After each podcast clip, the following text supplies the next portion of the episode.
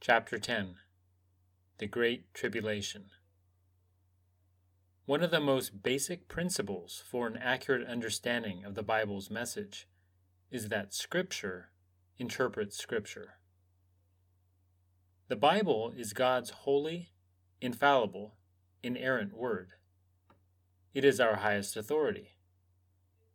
This means that we cannot seek for an authoritative interpretation of Scripture's meaning anywhere outside the Bible itself.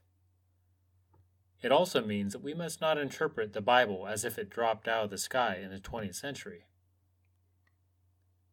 The New Testament was written in the first century, and so we must try to understand it in terms of its first century readers. For example, when John called Jesus, quote, the Lamb of God, unquote, neither he nor his hearers had in mind anything remotely similar to what the average modern man on the street might think of if he heard someone called a, quote, lamb, unquote.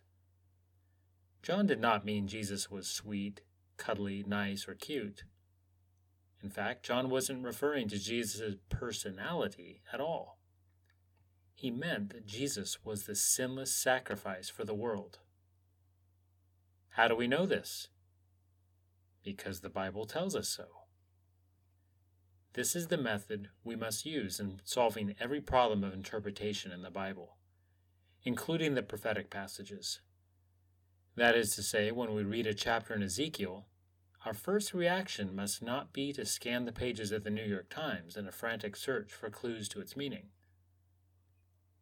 The newspaper does not interpret Scripture in any primary sense. The newspaper should not decide for us when certain prophetic events are to be fulfilled. Scripture interprets Scripture. This generation. In Matthew 24 and Mark 13 and Luke 21, Jesus spoke to his disciples about a, quote, great tribulation, unquote, which will come upon Jerusalem. It has become fashionable over the past 100 years or so to teach that he was speaking about the end of the, quote, church age, unquote, and the time of his second coming. But is this what he meant? We should note carefully that Jesus himself gave the approximate date of the coming tribulation, leaving no room for doubt after any careful examination of the biblical text. He said, Truly I say to you, this generation will not pass away until all these things take place. Matthew 24:34. This means that everything Jesus spoke of in this passage, at least up to verse 34, took place before the generation then living passed away. Quote, Wait a minute, unquote, you say? Quote, everything? The witnessing to all nations, the tribulation, the coming of Christ on the clouds, the stars falling, everything? Unquote. Yes. And incidentally, this point is a very good test of your commitment to the principle we began with in this chapter. Scripture interprets Scripture, I said. And you nodded your head and yawned, thinking, quote, Sure, I know all that. Get to the point. Where do the atomic blasts and killer bees come in? Unquote the Lord Jesus declared that, quote, this generation, unquote, people then living, would not pass away before the things he prophesied took place. The question is, do you believe him?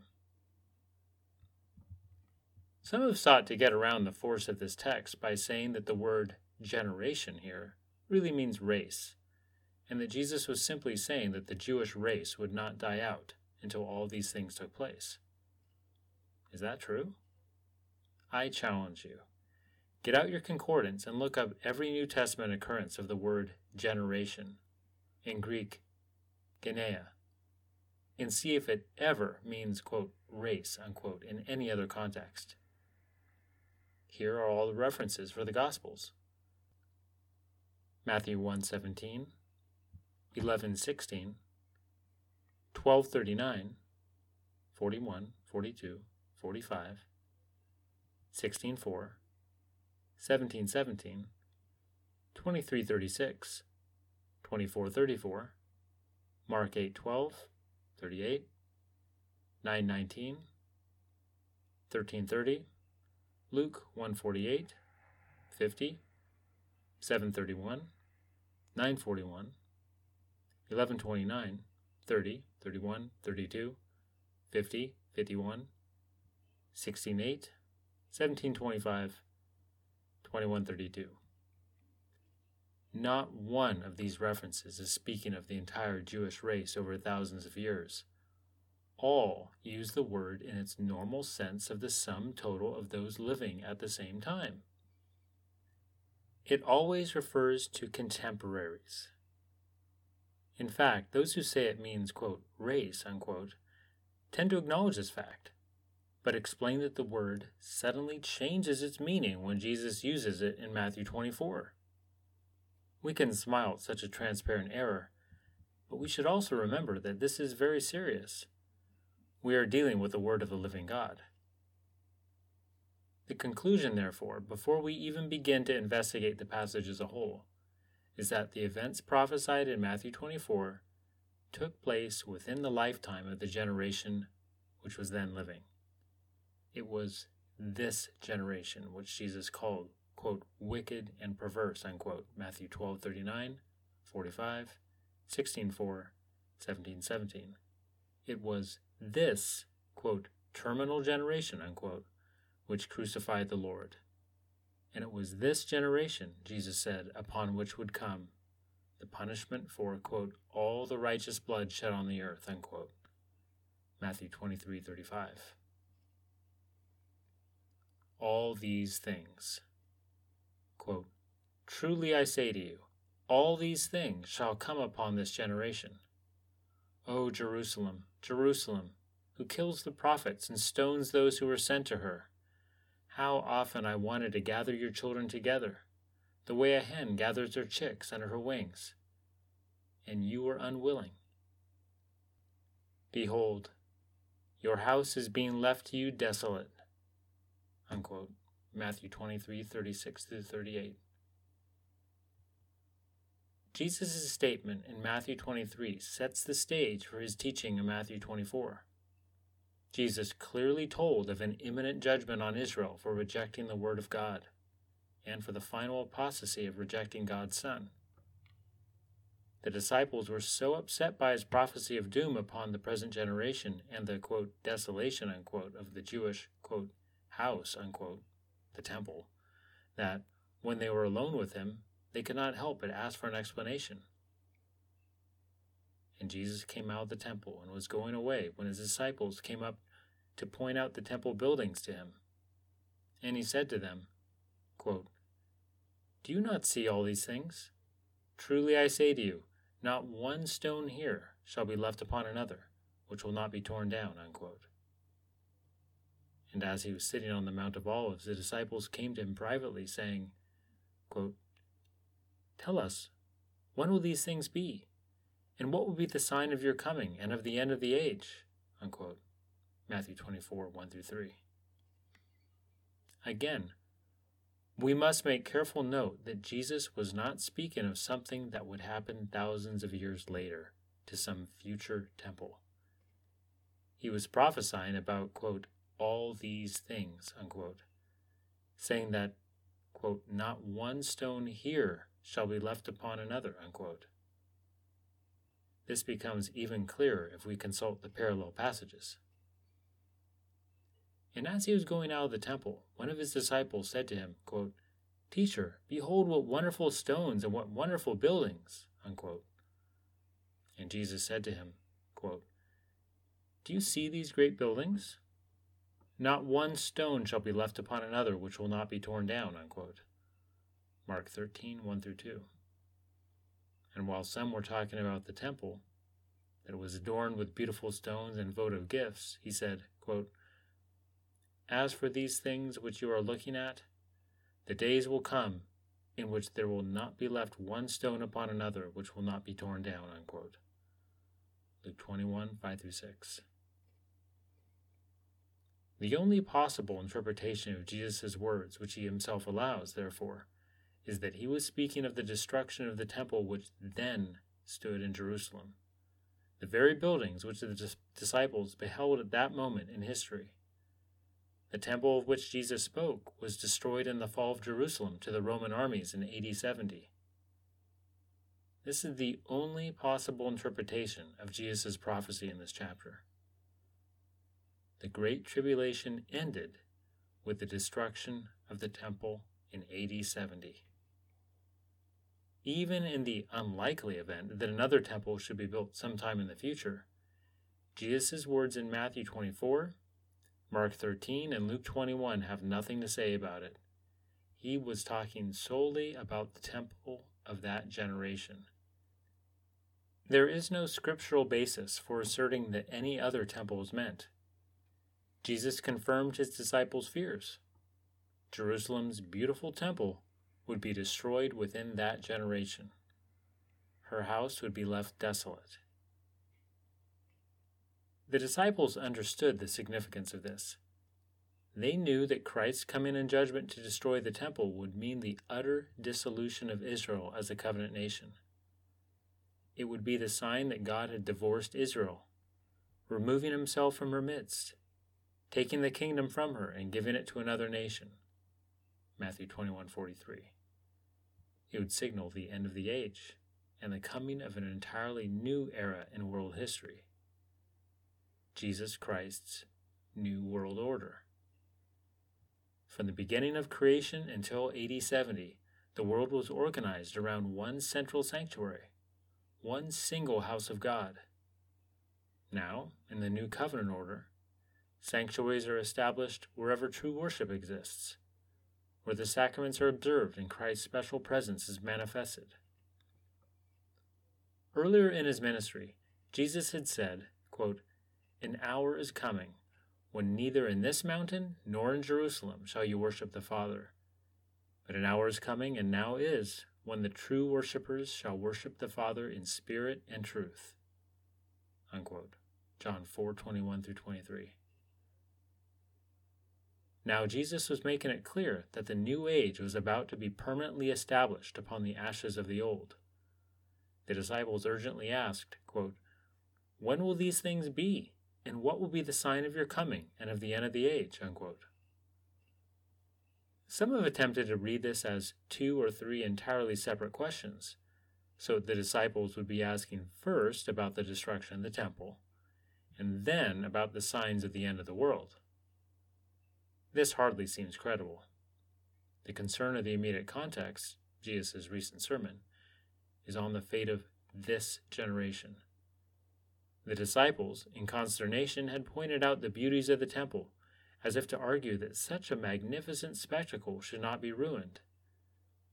They had just been silenced with Jesus' categorical declaration that not one stone there would be left upon another.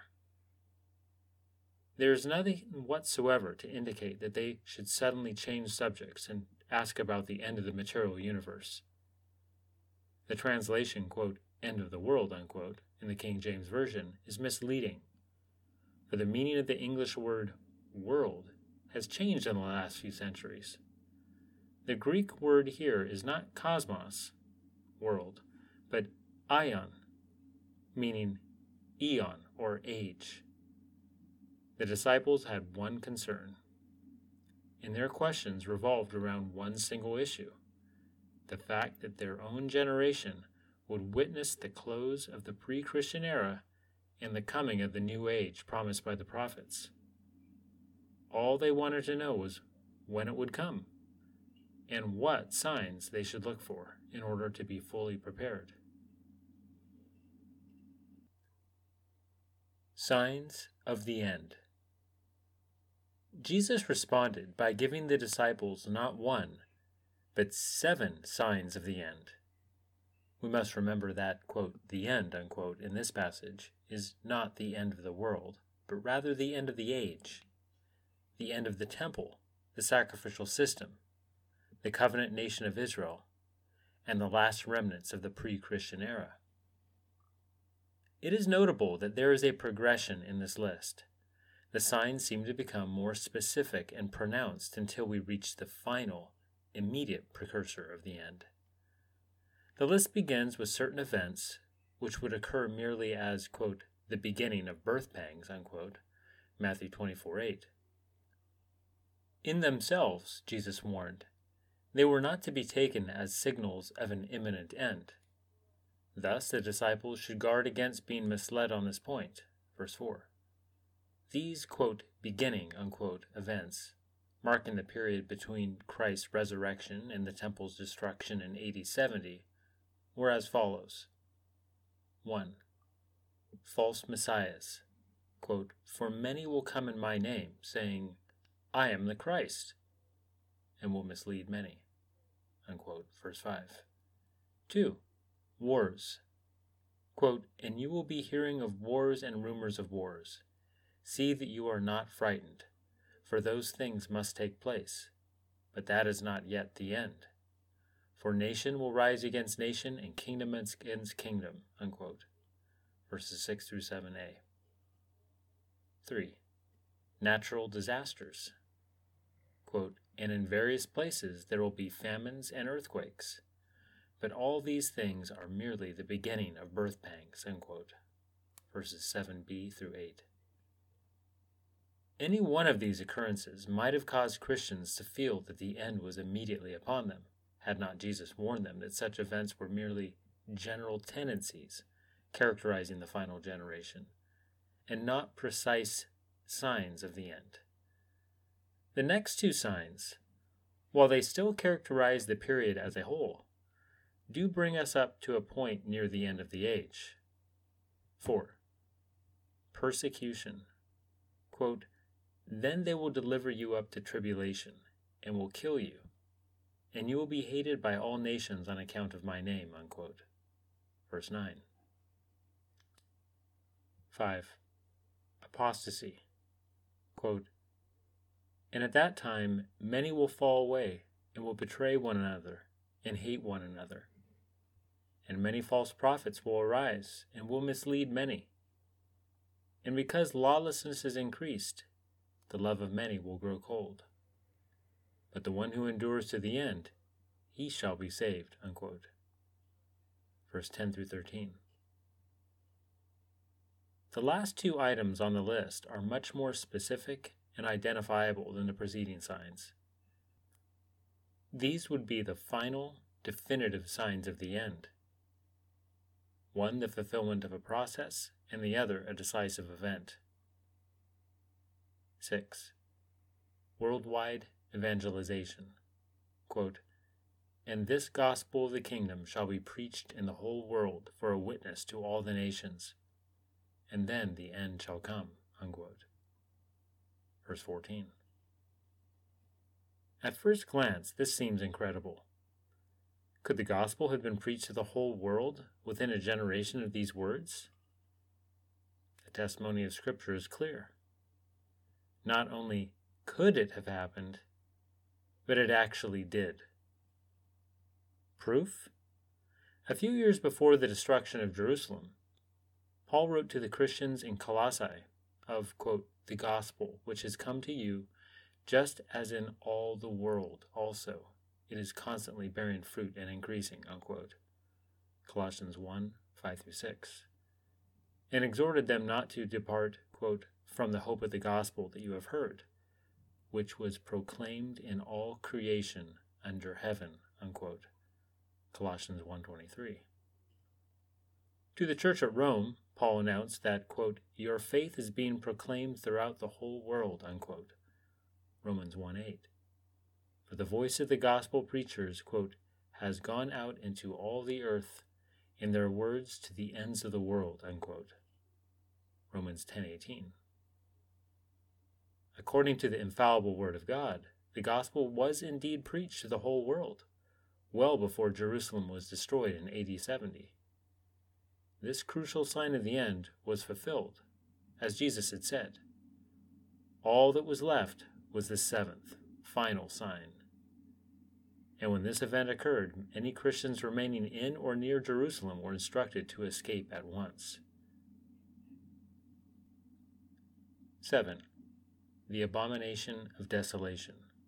Quote, Therefore, when you see the abomination of desolation, which was spoken of through Daniel the prophet, standing in the holy place, let the reader understand. Then let those who are in Judea flee to the mountains. Let him who is on the housetop not go down to get the things out that are in his house. And let him who is in the field not turn back to get his cloak. Unquote. Verses 15 through 18.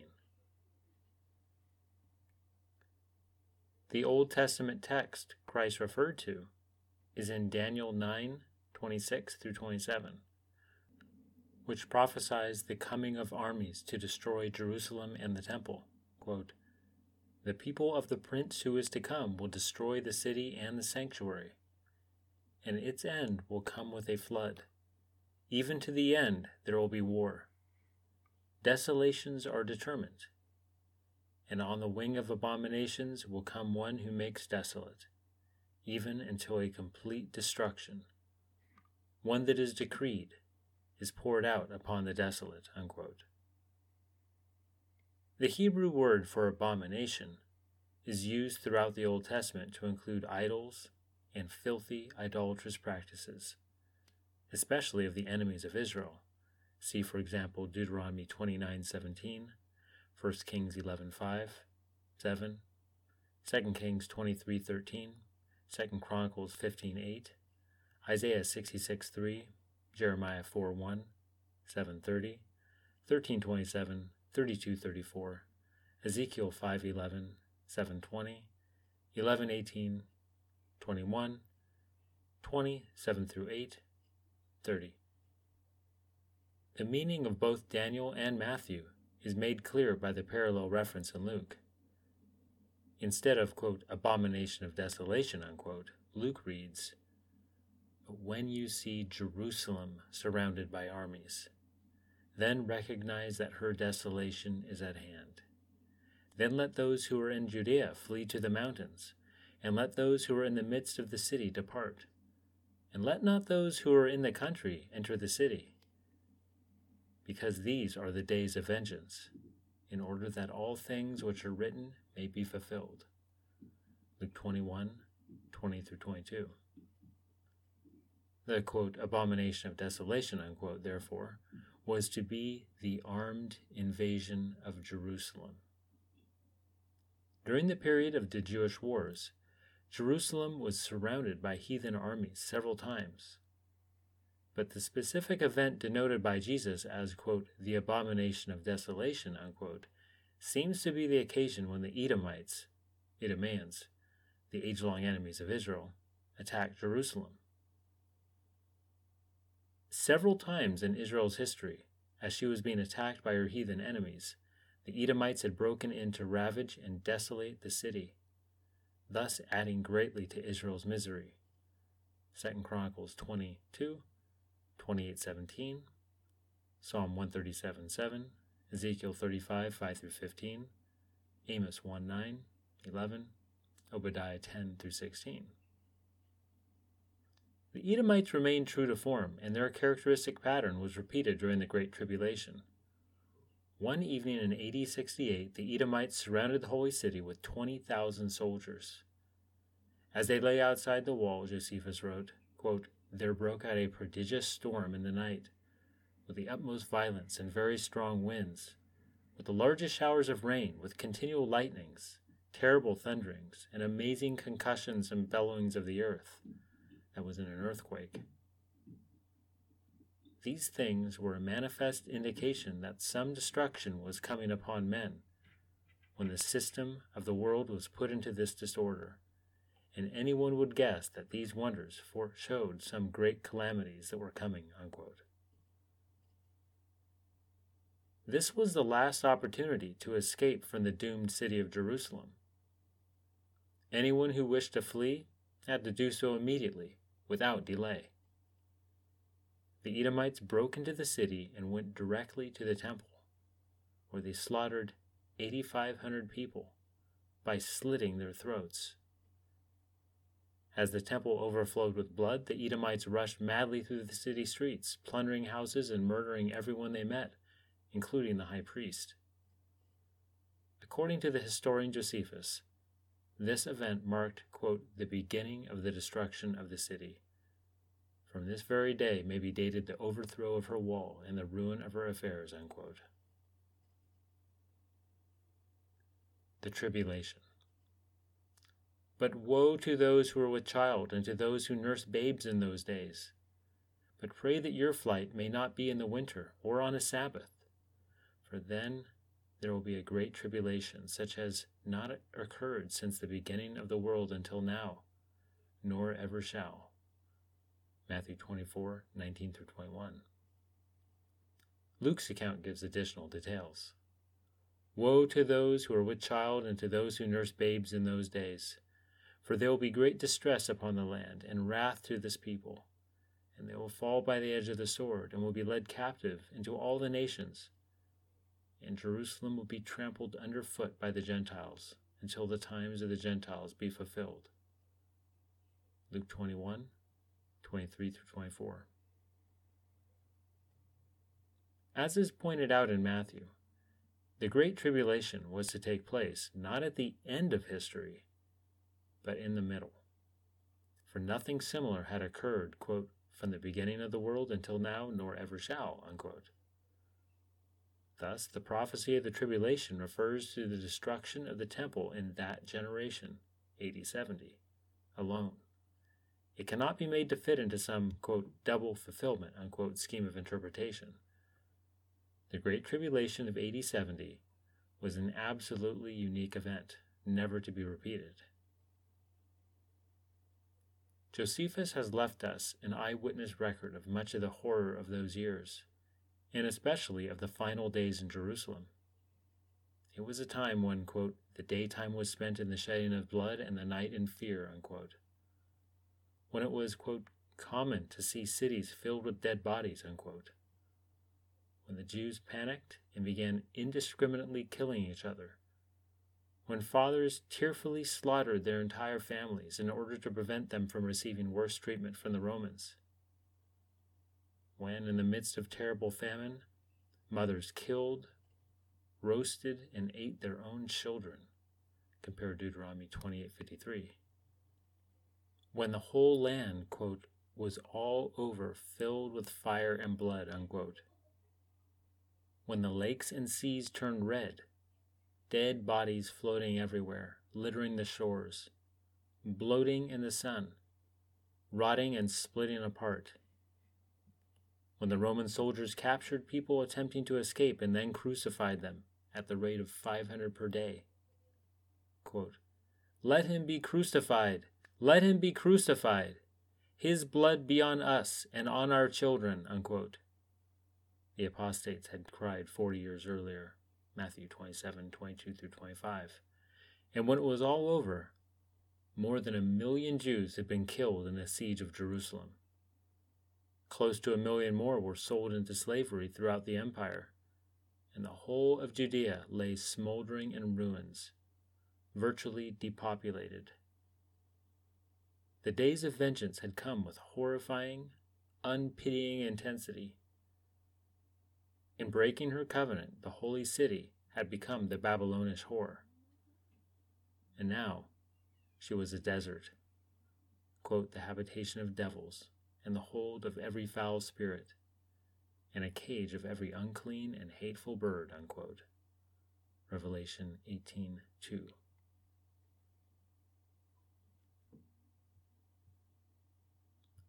If he did not rise, but is still dead, how is it that he routs and persecutes and overthrows the false gods whom unbelievers think to be alive, and the evil spirits whom they worship? For where Christ is named, idolatry is destroyed, and the fraud of evil spirits is exposed. Indeed, no such spirit can endure that name, but takes to flight on sound of it. This is the work of one who lives, not of one dead. And more than that, it is the work of God. St. Athanasius on the Incarnation.